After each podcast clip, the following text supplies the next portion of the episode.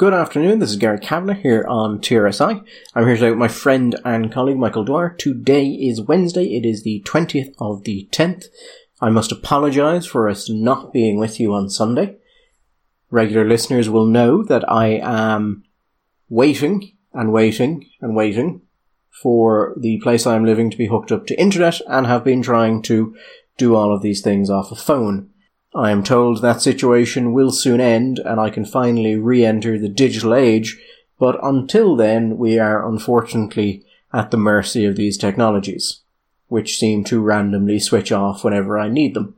Amused at your naivety that you think that this is a random thing and not a deliberately coordinated attack by the dark forces operating within our pseudo democracy to keep the people from hearing the truth. I mean, they might want to stop the people from hearing the truth, but what the hell does that relate to us? Well, you know, Gary, when they throw you throw a net out to trawl for the fishes, sometimes you catch the fishes, and you sometimes you catch the crabs. You can't you can't really distinguish one from the other. That's probably what's happening here. I think we've spent too much time talking about epistemology and uh, the fluid nature of the truth to in any way refer to ourselves as providing the truth. Well, no, you're not providing it, but we're all engaged in a process of seeking it. We're all gathered together, out there hunting away for the truth as it runs ever faster away from us. There is a new bill being put forward by Sinn Féin Senator Paul Gavan. He's introducing a new bill to, uh, it's, it's one of the bills aiming to give a space around anywhere abortions are done. Yeah, safe, safe, safe access space, for reason. Yeah. He wants a hundred meter buffer zone around every premises that provides pregnancy terminations.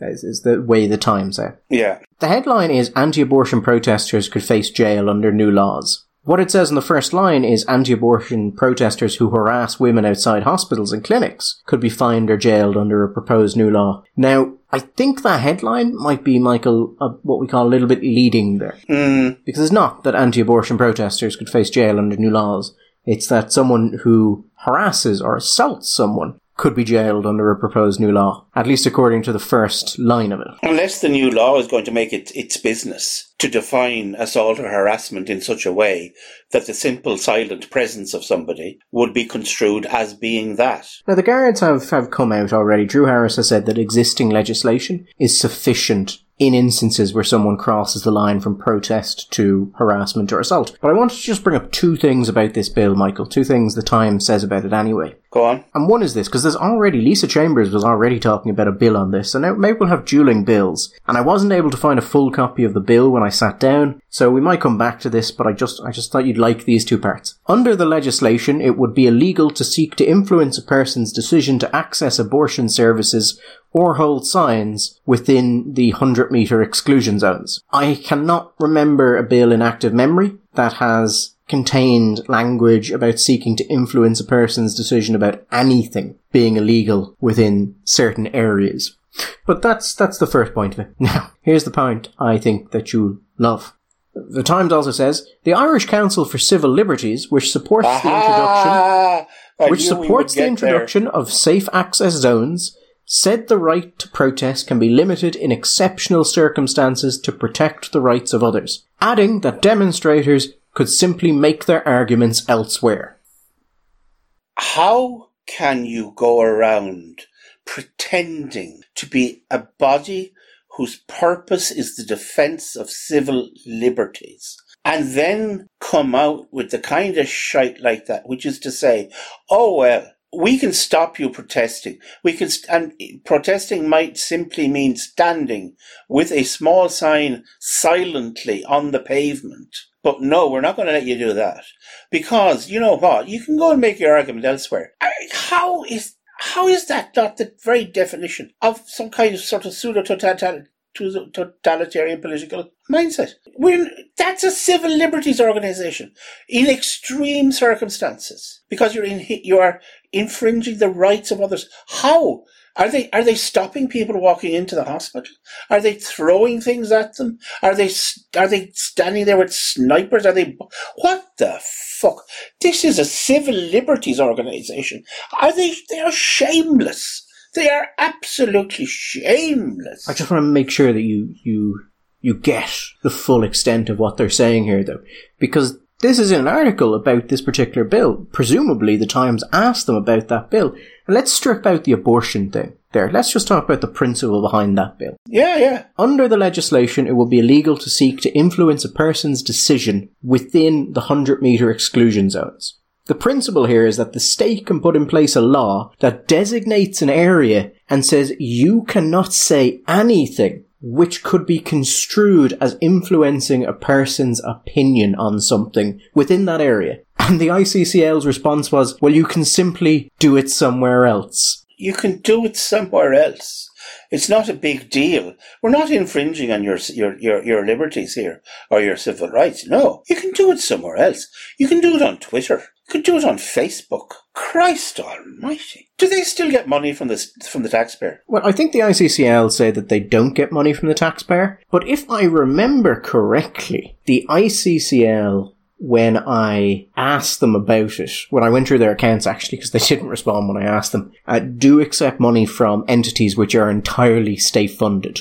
So, do we consider that state funding? I would. I think pretty clearly it is state funding. It's they're receiving massive amounts of taxpayers' money, and they're taking money from the EU, which is again a governmental source. But they're saying, well, we don't accept any government funding. And you say, it kind of looks like you are, though. You can go and do it somewhere else. Here's the thing, Michael. Because it's presented as well, this is a, a, a this is going to be a measure, you know, to protect women, vulnerable women, against anti-choice protesters. And I have a feeling lots of people aren't going to stop to go. So we, it's not unconstitutional to give the government the right to control political discourse within designated areas and make it illegal for you to make points in favor of a particular idea within that area. We think that's perfectly fine and in line with constitutional and human right requirements. So it's, it's, it's phrased in exactly the way it needs to be to actually be treated seriously. And the ICCL already seem to be treating it seriously. Now maybe the Times didn't ask them particularly about the bill, but it's phrased as if they did. And to be honest, I find it utterly unsurprising that the ICCL would say that about the bill. They're already on record as supporting this anyway. Yeah, no, but I, I, I think this one is different because of the idea that you can exclude speech from a designated area. No, Gary, it's, it's all speech. Uh, Michael, I think there's a difference between saying no protesters can go here. You can point at other things like the requirements for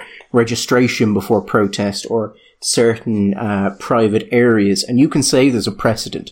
I don't think it's a solid argument, but you can make it. But where is there a precedent for the passing of a law which explicitly restricts arguments in support of one political or ideological position within deter- an area to be determined by the government. I think it's bizarre, bizarre notion. Now, I don't find it a, bizarre notion that there are members of the Dáil that will want to pass such a law, but I find it a bizarre, farcical, laughable, and shameful notion that a group which is supposed to be defending civil liberties would actually be in favour of such a law. I don't know, some might say that's a bit of an issue for a civil liberties body, but uh, no one respectable anyway. No, no, God, no, not respectable. Not respectable at all. So, the government has announced some changes to the planned reopening structure. They seem to have developed a newfound interest in the idea of antigen testing, which they have had at random points throughout the last two years, but have never gone anywhere with it. And Michael, I think, wants to talk about some of the regulations for nightclubs. Um, I don't. I, I'm not actually. I'm not particularly bothered about the nightclubs. Nightclubs are a young man's game, Gary. I have long since abandoned my interest in attending nightclubs. I do think that there is.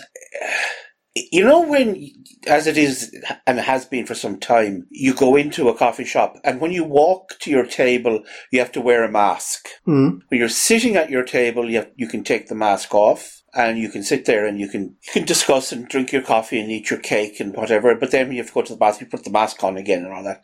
And at times, particularly when you're in a coffee shop which is like 15 foot square, it all feels a little bit silly.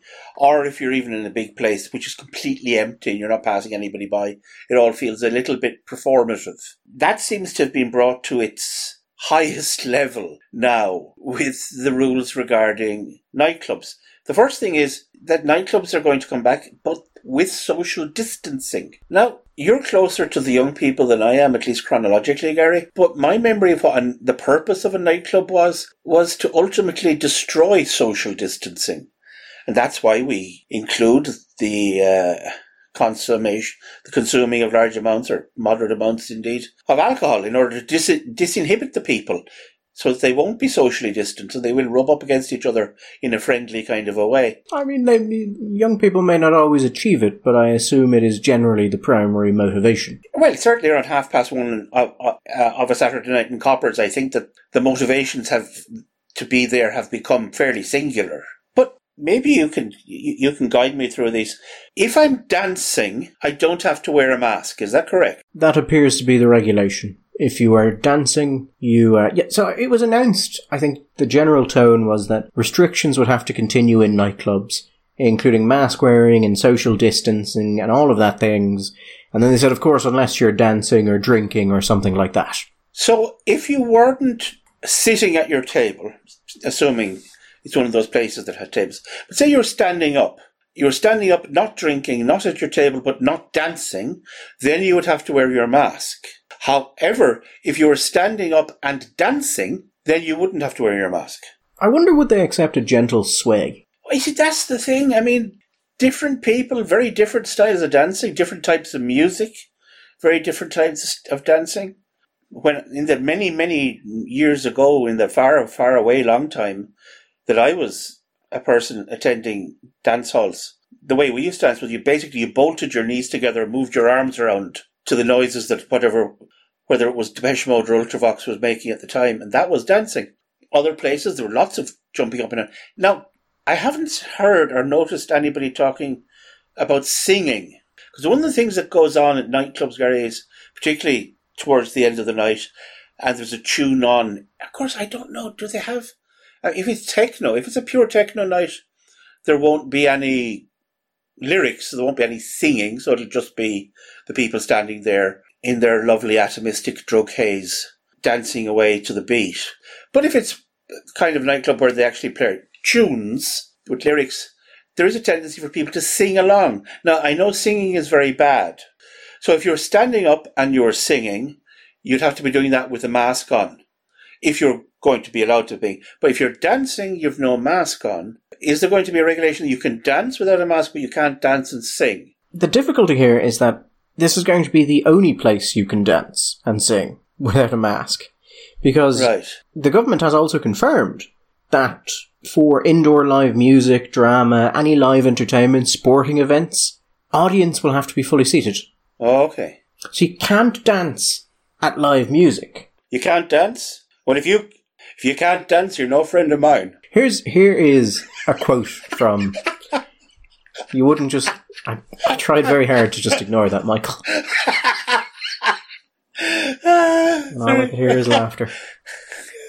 You can't dance. Sorry, go on. Here is the exact quote from Micheál Martin, and I actually quite like it because you can nearly feel how much the man has given up. He said that there is going to be uh, anomalies in um, the regulations for pubs and nightclubs and live venues. And this is his quote. Inevitably, some people will say, hang on a second, how come you can have dancing in a nightclub, but you can't have dancing at a live venue, for example? And I think, first of all, we have to accept that that is an anomaly. Right. What traditionally happens at a nightclub will be able to happen at the nightclub. Oh. So there's a little bit of, some may say this doesn't make sense, but to them I say, yes.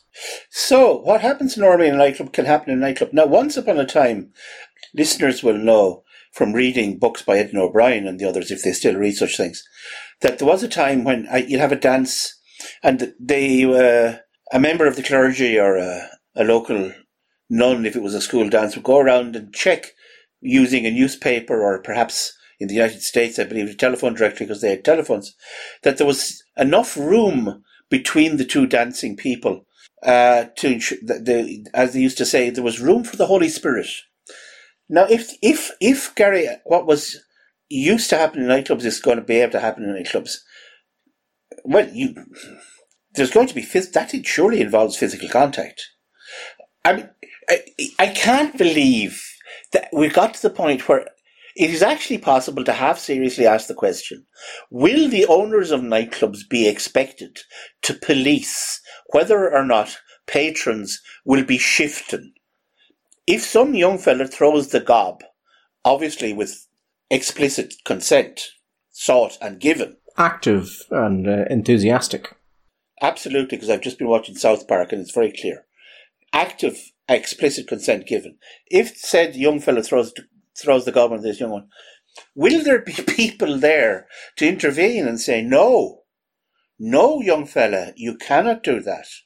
That's an outside club activity. Or will that kind of thing be allowed to go ahead? By the way, as for the dancing in concerts, I completely approve of that. I was never a big attender of concerts, and I much preferred the idea of sitting in my seat and watching them play their music and not have to get up and pretend to want to dance, which all my other friends would want to do. Oh God, let's go and dance up by the stage, and oh, do we have to? So I, I, I'm, I'm, I'm, I'm on, I'm on board with that. But this is just getting. Surely it would not. Isn't that the case, Gary? That and if we want to be really number one health safety guru guys here, the single most likely spot to be the famous, the site of the famous you know, super spreader is a nightclub. Remember the the case very early on in Seoul in South Korea, where you you had a series of, of uh, wasn't it gay bars and nightclubs, and just went boom straight through them. I think from what we picked up just over the course of this, uh, areas that are likely to you know, conducive to super spreader events, I would basically summarize it as nursing homes, hospitals, nightclubs. The, the, the question you were asking there, Michael, about whether or not the clubs will have to police someone trying to uh, vigorously uh, engage with another person. I think the more important question is maybe that's not allowed. But if they're both technically dancing, does that mean it's legal? Well, dance has been called the vertical expression of horizontal desire. I the thing I really like here is the Vintners Association are saying this is devastating to us. This makes no sense. What is the sense that you can go into a nightclub and you can dance and you can do all these things, but you cannot go to the bar to order a drink in a pub? Martin Martin had some comments on that as well, Michael. And did he go on share share it took a while for pubs and restaurants to get used to the rules, and I remember hearing over the summer, if hotel dining rooms can open, why can't I open? That goes on all the time. So, is what Meols, is he, what he's effectively saying, listen, we actually don't have any answers to the questions that you're asking, but we've come to our peace with that. We don't worry about that anymore. And we would invite you, the press and the public, to join us in that and just accept it. Just make your peace with it. There is no logic or coherence. What they're saying is that the department is going to urgently work with the sector in order oh, yeah. to devise in order to devise regulations for the sector that take into account the complexities of the sector. The strong undertone to that is we needed to open them, and so we're going to open them and it seemed kind of ridiculous to open them and not allow dancing. So we were kind of forced to allow dancing. Now they're going to be opened because they're going to be opened with passports, yes? It looks like passports. The government is now talking about antigen testing, so maybe they'll do something with antigen testing as well if you want entry. It's difficult to know, Michael. But I will I believe the government can pull it off, Michael. Because I, I will believe anything of a government that managed to vaccinate over 100% of Ireland's elderly. Yeah, they found elderly that we didn't know we had. Yeah, this is something I've been following along for a while. And I remember we were talking about it when the, the HSE had their little health worker issue. And we yes. were saying that there, there's, there are more people vaccinated as healthcare workers than there are healthcare workers in the country. Which was a good trick. Yeah, it was impressive. I realised shortly after that that there are more people vaccinated in the over 60 age demographic than there are in the country, at least according to the census. And there are substantially more people. So, I mean, you had immigration, people obviously get older, but then people die, so that drives the number down. Yes. But we have, yeah, we, we've administered about over 2 million vaccines to people over 60 in Ireland. Uh, so you have in that, you know, single dose, dose one, dose two, mostly in the elderly, in the over 60s. It was, it was a two dose system. They didn't use much of the single dose at all. But there are estimated to be less than 900,000 people over, or over 60 in this country, and some of the estimates go down to about 700,000. Two doses at 900,000, that's 1.8 million where did the other 200,000 vaccines go? And that's the, by the way, those are not the census figures. Those are the estimates on the assumption that since the census in 2016, the population has increased. Uh, but I really just bring it up to make the point that we actually have relatively little idea of how many people we've vaccinated because we don't really have a very solid idea of Ireland's population. Like, we're in the right ballpark. We're not going to be off massively, but something to keep in mind when we're talking about there are this many unvaccinated and there are this many uh, vaccinated. We don't really know how many people are in the country. We never really have. It was never really an issue. There's a fair few. I, I, I think we can be confident in saying that.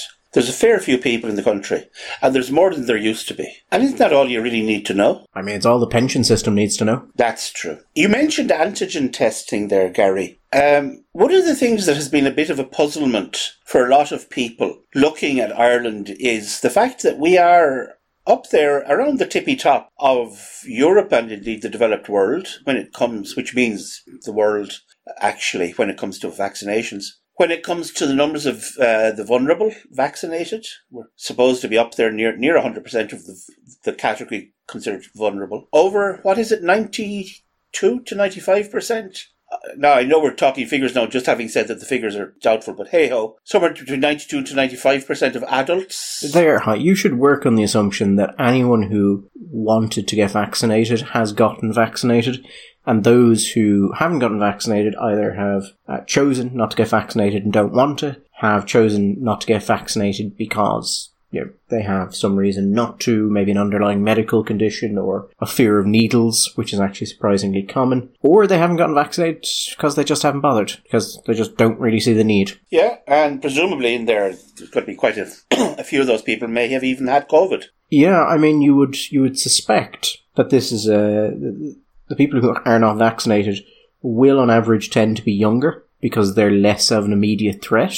and are possibly more likely to take certain risks with their health like socializing that older people wouldn't and therefore more likely to have actually already had COVID. But we don't really have very good data on that, and the HSE is not really going to start producing that sort of data anytime soon. So we're looking at the numbers, and we're getting very aerated again, Gary, about the numbers of people who are testing positive. The number of cases were back up to a 10 month high. Again, up at the, the top end in the European scale of, the, of new cases.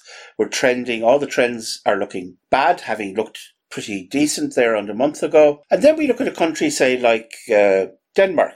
And Denmark is quite a bit ahead of us on the opening up uh, scenario. Uh, pretty well completely opened up. It was behind us on the total percentage of the population that was vaccinated, and yes, doesn't seem to be having the same kind of surge problem, if you want to call it. That's the word that's been going around with vaccines. Uh, with uh, with new cases and people not just Denmark. Denmark is the one that's come up because Denmark is a similar sort of a same latitude as us and a similar size of a population and that kind of thing. And people have been wondering why this might be the case. And one of the things that people have been saying is that maybe there's an issue around testing. You know, that maybe that an aggressive, widespread testing regime could have been useful. Now, as far as I know, we've been talking about having a widespread testing regime for most of the pandemic. Well, that's just, I mean, that's just the government. The government has been saying they were going to look into this. They've been getting reports done. We had a situation where NPHET was saying they didn't see any value in antigen testing at the same time as uh, some of the other high ranking medical officials uh, involved in civil service were saying, no, absolutely, this is something we should do. And it just seemed to go to an impasse, or it seemed to go to an impasse. But interestingly enough, we seem to now finally be moving in that direction. In fact, Michael, according to the Times, the HSE has had plans in place for several months for the wider use of antigen testing. Plans, Gary, plans. At what point do plans decide to become a reality? And it's not by we're not also, by the way, just talking about an expansive case of antigen testing, but I was looking at the the the, the data hub, right?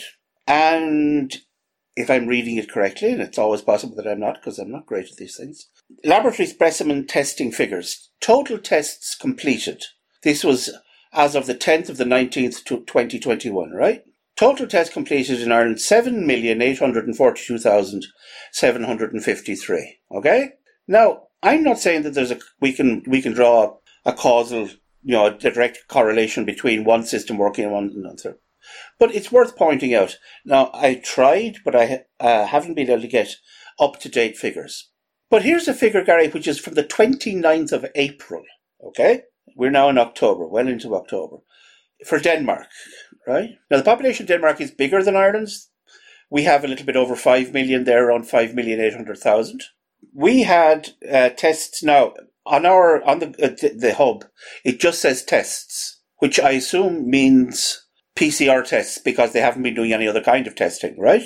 And keeping in mind that Denmark has actually continued to ramp up its testing ability, and particularly its anti- rapid antigen testing, as it's opened up.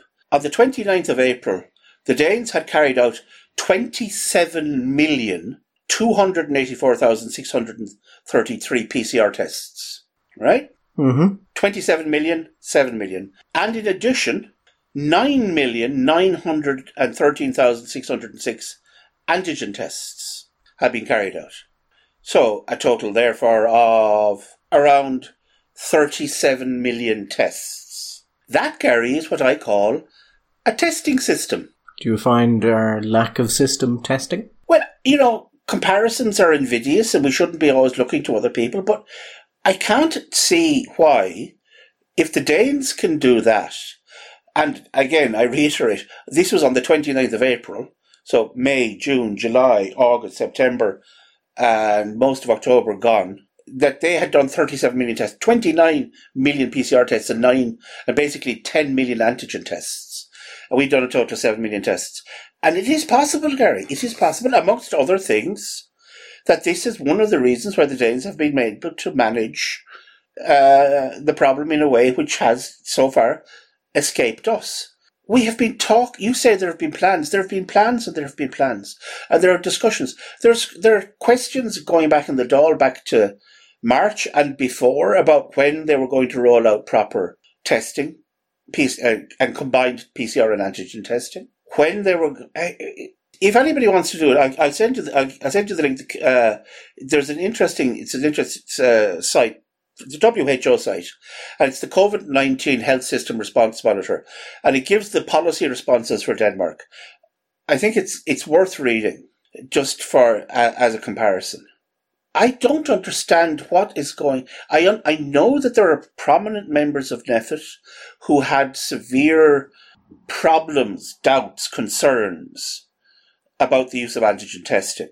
However, if you read a lot those concerns. Again, you seem to be encountering one of the principal concerns is the same concern they have had about virtually everything else, Gary, which is, oh, people will use them and they'll use them wrong and they will get this ridiculous false sense of security and they'll, they'll basically it's the same thing. It's like, oh, it's about hand, hand sanitation or incorrect mask wearing.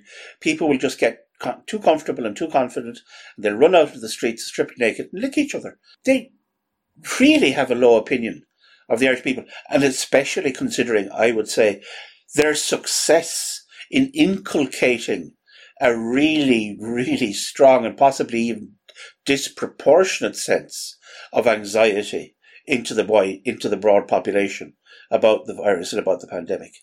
I, the danger that people are going to suddenly just start behaving in this wildly in- incorrect and reckless fashion because they have access to antigen testing, I don't see that there's any basis in our experience of this pandemic that that, that would be true. Can we just go ahead and do it? You'll be pleased to know, Michael, that the HSE is now, at the behest of Micheál Martin, going to do it. They are going to do antigen testing. Do you want me to explain to you how they'll fuck it up, or do you want to just guess? No, no, go on. What's going to happen is if you have someone who is a confirmed COVID case, they're going to have close contacts, Michael. Yes. Now, those people are not required to go for PCR testing under current health protocols. So what the HSE is going to do is it's going to deliver 10,000 boxes of antigen tests, each with five tests per box, or test kits per box, to vaccinated close contacts who are not required to present for PCR testing. And then it's going to ask them to test themselves more than once a day. And then if you test positive, you'll go and have a PCR test. Great. Now, I would struggle, legitimately struggle, to think of a more pointless way to do antigen testing in any country. There is not zero point to it because they're close contacts, they could have COVID, but it is ridiculous. The only thing it enables the government to do is to say that they have implemented antigen testing while actually in no way implementing it or allowing the public to use it. But now they can say, no, we reviewed it and we implemented it in cases where we thought it was appropriate. Which is to say they have still effectively decided no one gets to use it, but this incredibly small subgroup of people. But Micheál Martin said he was very eager, Michael, to get further adoption of this technology in this country. And this is what we've got. Mm. Nothing like other countries, Michael, where we have seen testing before you enter certain facilities, for instance. Or where testing is easily available over the counter. So if you're feeling unwell, you can test yourself. And then if it comes positive, you'll set yourself up to get a PCR test. And you know, you'll take the day off work. And gives people information that they can use to make informed decisions about their own healthcare, which obviously would be offensive to the current government and can't be done because if there's one thing we've seen over the last two years is they do not like the idea of people making informed decisions. That's why none of their, none of what the government does ever has an explanation. Or if it does, it never has any evidence provided. There is simply, this has happened, we are doing this. And the nightclubs, I think, are a perfect example of it.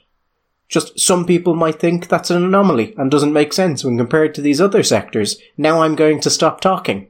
As if I had answered a question.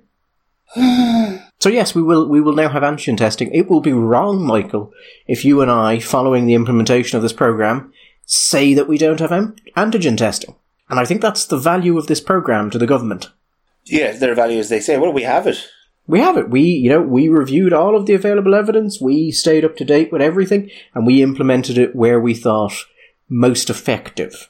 And all it does is it stops people from saying you spent a year pissing around and then you did nothing. And all of this thing of, oh, we can't do it because NPHET doesn't like it. Well, what about one particular member of NPHET, Philip Nolan, Michael? Do you remember Philip Nolan? Ooh. Yeah. A week and a half ago? two weeks ago. Yeah. Saying that Ireland was coming close to suppressing COVID 19. Yeah. And I remember hearing that at the time, and I was like, that's total bullshit. That's just nonsense.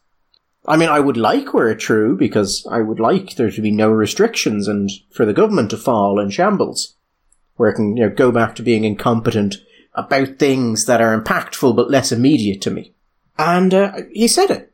And as soon as he said it, you're like, that's, you, you can't have evidence for that because that's nonsense. And then two weeks later, he has to come back and say, oh, well, things have gotten very bad. Why are we trusting these people's analysis? Or their predictions? They have been uniformly terrible. What kind of testing regime are we running now, say in hospitals and care homes, for people working in those? It's hard to tell in the same way it's hard to tell how many outbreaks of COVID-19 there have been amongst healthcare staff, or the really interesting question is how many of the COVID cases in hospitals are not people so seriously ill that they were hospitalized with COVID-19, but are rather people who were found to have COVID in hospital, either having gone in for something else, but having had COVID, or having picked it up in hospitals. And that's an interest that I think is one of the two or three really interesting questions about the pandemic that we just do not have enough data to work out, and that is one of them. The other really interesting thing is if you look at RIP.ie and you look at the level of deaths this year. Now, once it gets to it's it's been up a bit um, throughout 2021, but once it gets to July, and starts to move into August, it is consistently above the average for 2017 to 2020. Now, some people are saying, well, it's the vaccines, they're killing people. Right. I have seen no evidence of that. That's all I can say on that issue. If anyone has evidence, I'm happy to review it. But I'm seeing a lot of people say it without evidence to back it up. In the same way, I saw a lot of people today passing around a post on Twitter that was about the amount of people who had picked up COVID in hospitals versus the amount who'd had it when they came in. And there were people, like intelligent, respectable people, retweeting this. yes. And I'm not going to say the information on it was wrong. What I'm going to say is there was no source on that image. There was no way the people retweeting it could know it was correct. And I'm just not comfortable with that and saying things when I don't know if I'm right. And you can't fact check that image because it didn't have the required information on it. It could ultimately be perfectly right. Yeah, we don't know. But you would think you would, if you saw something and it plays to your prejudices, but you've no way of confirming it, you would be extra careful with it because you're biased to go along with it. But the thing with RIP.ie, the deaths are way up. What I would be interested to know is, is this a result of lockdowns? Are we seeing things like the results of missed cancer screenings? Although, actually, cancer screenings in relation to certain cancers have a mixed reputation uh, in the research. Is it things like that? Is it results of lockdowns that we haven't been able to show? I don't think anyone has actually been able to work out what it is. There are going to be all sorts of things that are going to have been missed because of lockdown. At, at one end, obviously, I think the most dramatic examples are cancer screenings, particularly for cancers that are, are, are of a type that, well, all cancers benefit, I, I would suppose, from early diagnosis, but certain cancers far more so that early, early, and early diagnosis and rapid treatment massively impact on the positive the, the chances of a positive income outcome in those cases. But in, say, take someone like me. Uh, I, I at this stage, I don't know the last time I had my bloods done. So somebody, if you got sort of fat people in their fifties and their sixties, and they norm, you'd normally expect, so particularly if you're on certain kinds of medication, you're going to check your liver function because the medication might affect it. You want to make sure it's stable. Your cholesterol is okay, that your lipids are okay, your sugars are okay. And you're talking here about hundreds of thousands of people who are not terribly unwell, but they're not massively healthy either. There surely are going to be some of those people that are that in other circumstances certain things would have been picked up on that aren't being picked up on, and then you may be looking at um, early mort- uh, ear- early and ear- earlier deaths than you would otherwise have anticipated for people like those, and that's going to fall s- scattered through so many different categories, Gary. I would have thought it was it's going to be hard to sort of sift them out. No, and, and something which is complicating this is that Ireland is not good for statistics generally. A lot of time I'll be doing stuff with the other Gript people and they will come to me to ask me, you know, is there a data source that says this or that, you know, measures this? And I, usually the answer is no, we don't do that. We just don't measure things a lot of the time. And when we do measure it, we tend to be ass backward to the greatest extent possible. Like some of the stuff we do is, is legitimately embarrassing. And so we're left to use things like RIP.ie, which for those who aren't aware, and I assume most people are, is an online website where you can put debt notices. And people have come forward and they've made the usual things of there are duplicates and there are all these issues, there could be fraudulent cases, there could be all of that. And they're right, there could be many of those things. The problem is that's always been true. And so while any one incident on RIP.ie might be a duplicate, you can very easily compare the averages across different years. I've been listening to the debates in the Seanad and the Dáil the last while, and there's an increasing amount of talk about social media misinformation and things like that, Michael. Yeah, yeah. You know, these incredible problems and how do we solve them? And I think the general way you solve them is by being upfront about things and behaving honestly and trying to inform people. And I would very much like the government to explain what is happening here. And by failing to do that, they enable people to just pick whatever they want, whatever, whatever appeals to them intuitively and simply say, well, this is why it's done, or you know, this is happening, and uh, the you know, vaccines are killing people, or whatever. Where if you just came out and said, listen, this is the data we have, it suggests this, at least you've said something.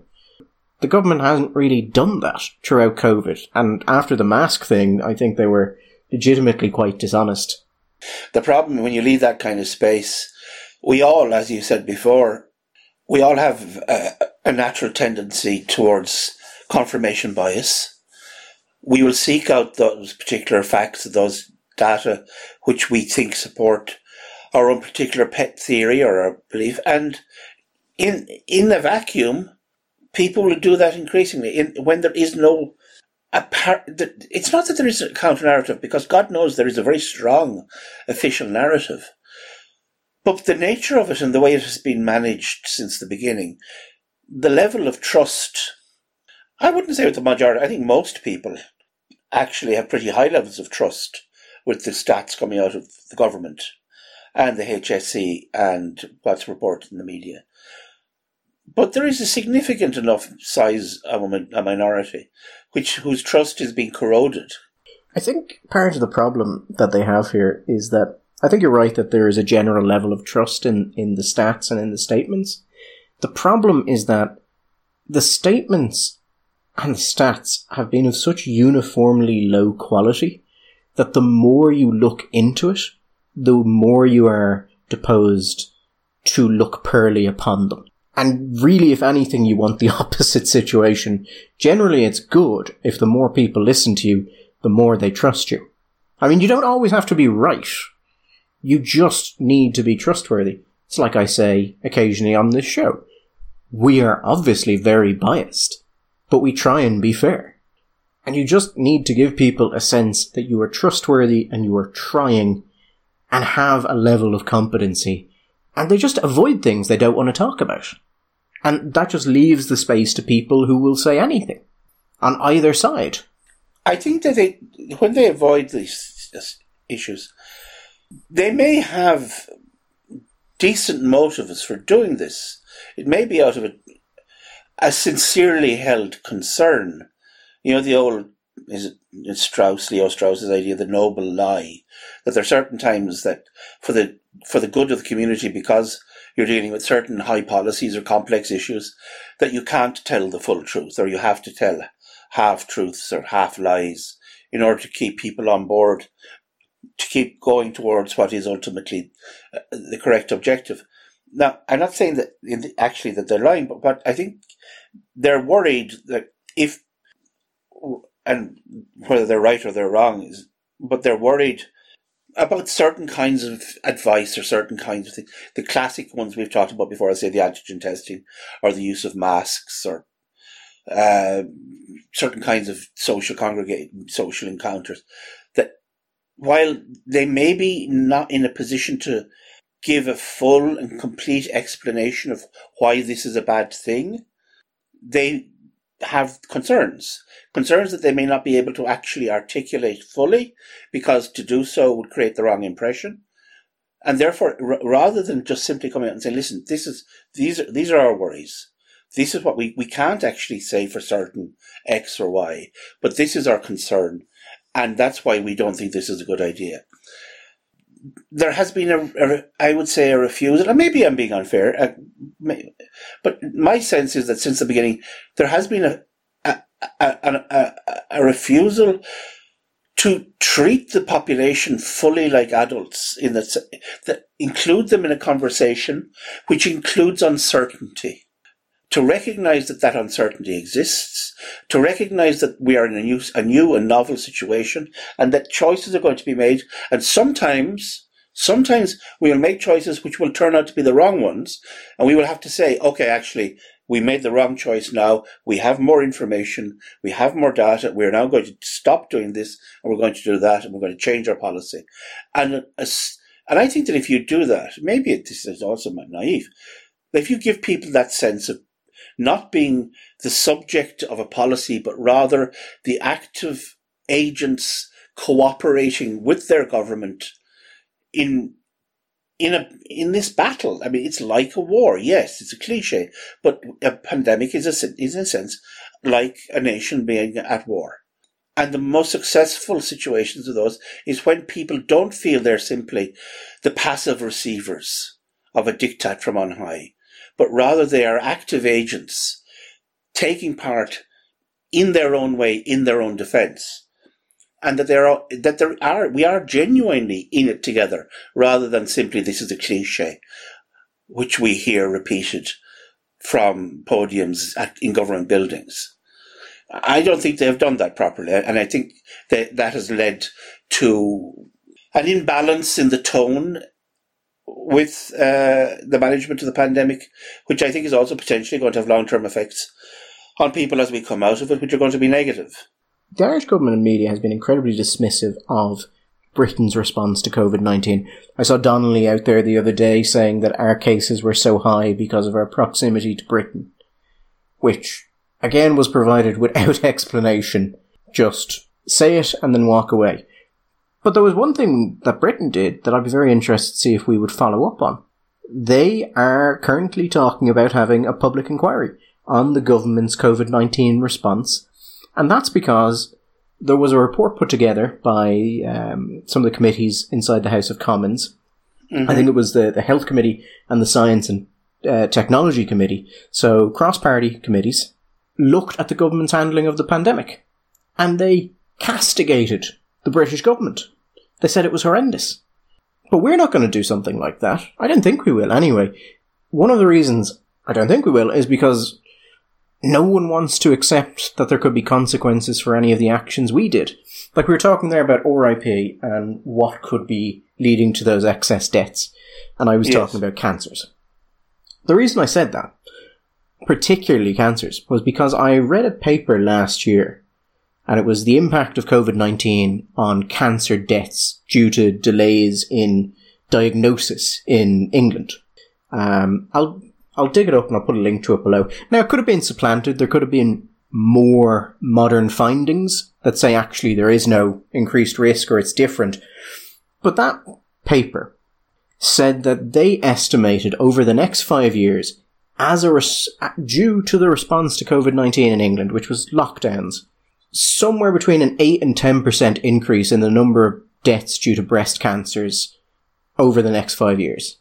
They did the same for lung cancer. I think they said that will go up by about 5%.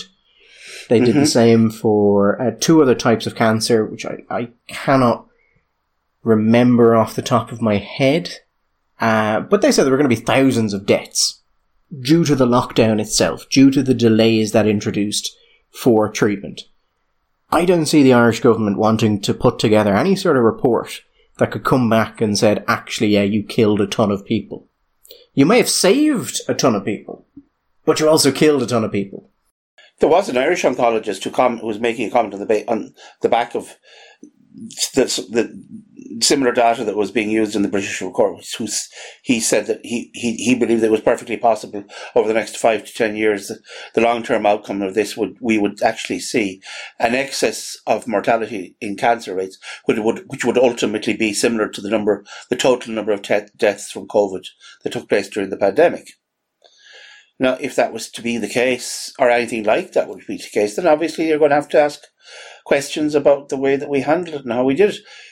The most obvious questions that are being asked, and it's not just in Ireland, it's in Britain, it's in Sweden, it's in the United States, it's the way that people responded, particularly within the care homes and in hospitals, and the way that vulnerable people and elderly people were treated early on, and the the early uh, large numbers of people who died, and that the mistakes that were made there, and why those particular mistakes were made, and why they were made in the particular way that they happened. Uh, I think there are going to be questions, very serious questions there, and I think that it would be shameful if if we didn't have some kind of investigation into that. And it's not just good enough to say oh well we didn't know and it was new I mean, there were people who at the time making very clear statements while those mistakes were being made that they felt that these were mis- that these were mistakes and articulating why they felt they were mistakes and what could be done instead of following the, these policies. If anything like that is done it'll be a whitewash. Just then it is not within the cultural remit of the Irish government or the higher the, the civil service to produce a report which would be able to say you are responsible for X and Y. X might be good, but why was this? They're not going to do it because that means blame.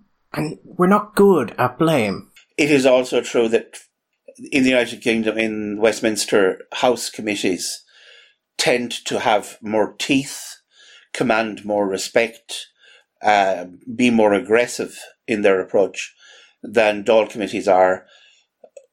At the closest we've got to that kind of the kind of thing that you see in Westminster or in the United States in, in the, you know obviously at a much bigger level of the House or Senate committees is when McGuinness was the chair of the the finance committee, wasn't it? Was the finance mm. committee? Yep. He turned it into something a little bit more like what you see in Westminster. We don't have that cultural history here.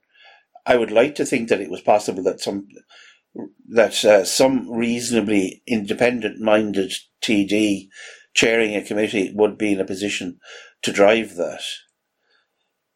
However, I suppose one of the questions is when you look back on it, there's probably going to be a degree of unanimity that was in the Dáil regarding a lot of these actions that isn't going to be conducive to some kind of a hostile investigation, supported by the fact that there is a much, much more diverse me- media ecology in the United Kingdom than there is here. I you say there was a, a, widespread agreement across the parties. I think that was true. I mean, the only degree which there, maybe there was at times disagreement about policy was that sometimes you had some of the opposition parties were pressing for not less but more of this, more lockdown, harder lockdown, better lockdown. You had the odd exception in the same in the rural independents. But generally speaking, yeah, there was widespread agreement. But that was mirrored, Gary, within the media, within the print media, the, the radio, the TV. There weren't very many voices in Irish media which were questioning the, the shape or the direction of policy. And if you don't have that, it's very hard for a politician who wants maybe to kick up a fuss, maybe wants to cause a problem for the, the comfortable, to do so because the chances are he's going to be portrayed as, you know, maybe someone out for himself or a bit of a crank or somebody who has his own agenda. I, I know we always tend to go back to it, but it is a big problem here. There is this a lack of a diversity in our media ecology in comparison just in newspapers where you have the Financial Times, the Times, the Telegraph, the Independent, the Guardian.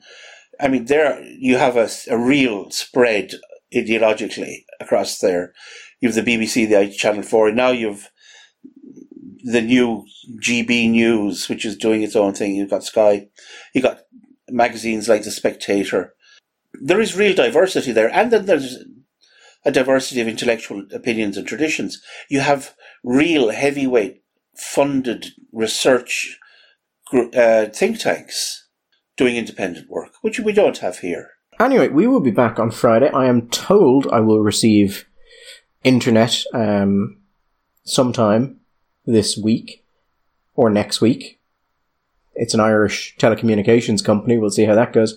I may even at some point receive a computer so that I don't have to sit with a phone on a computer desk trying to record this very precariously balanced on a chair.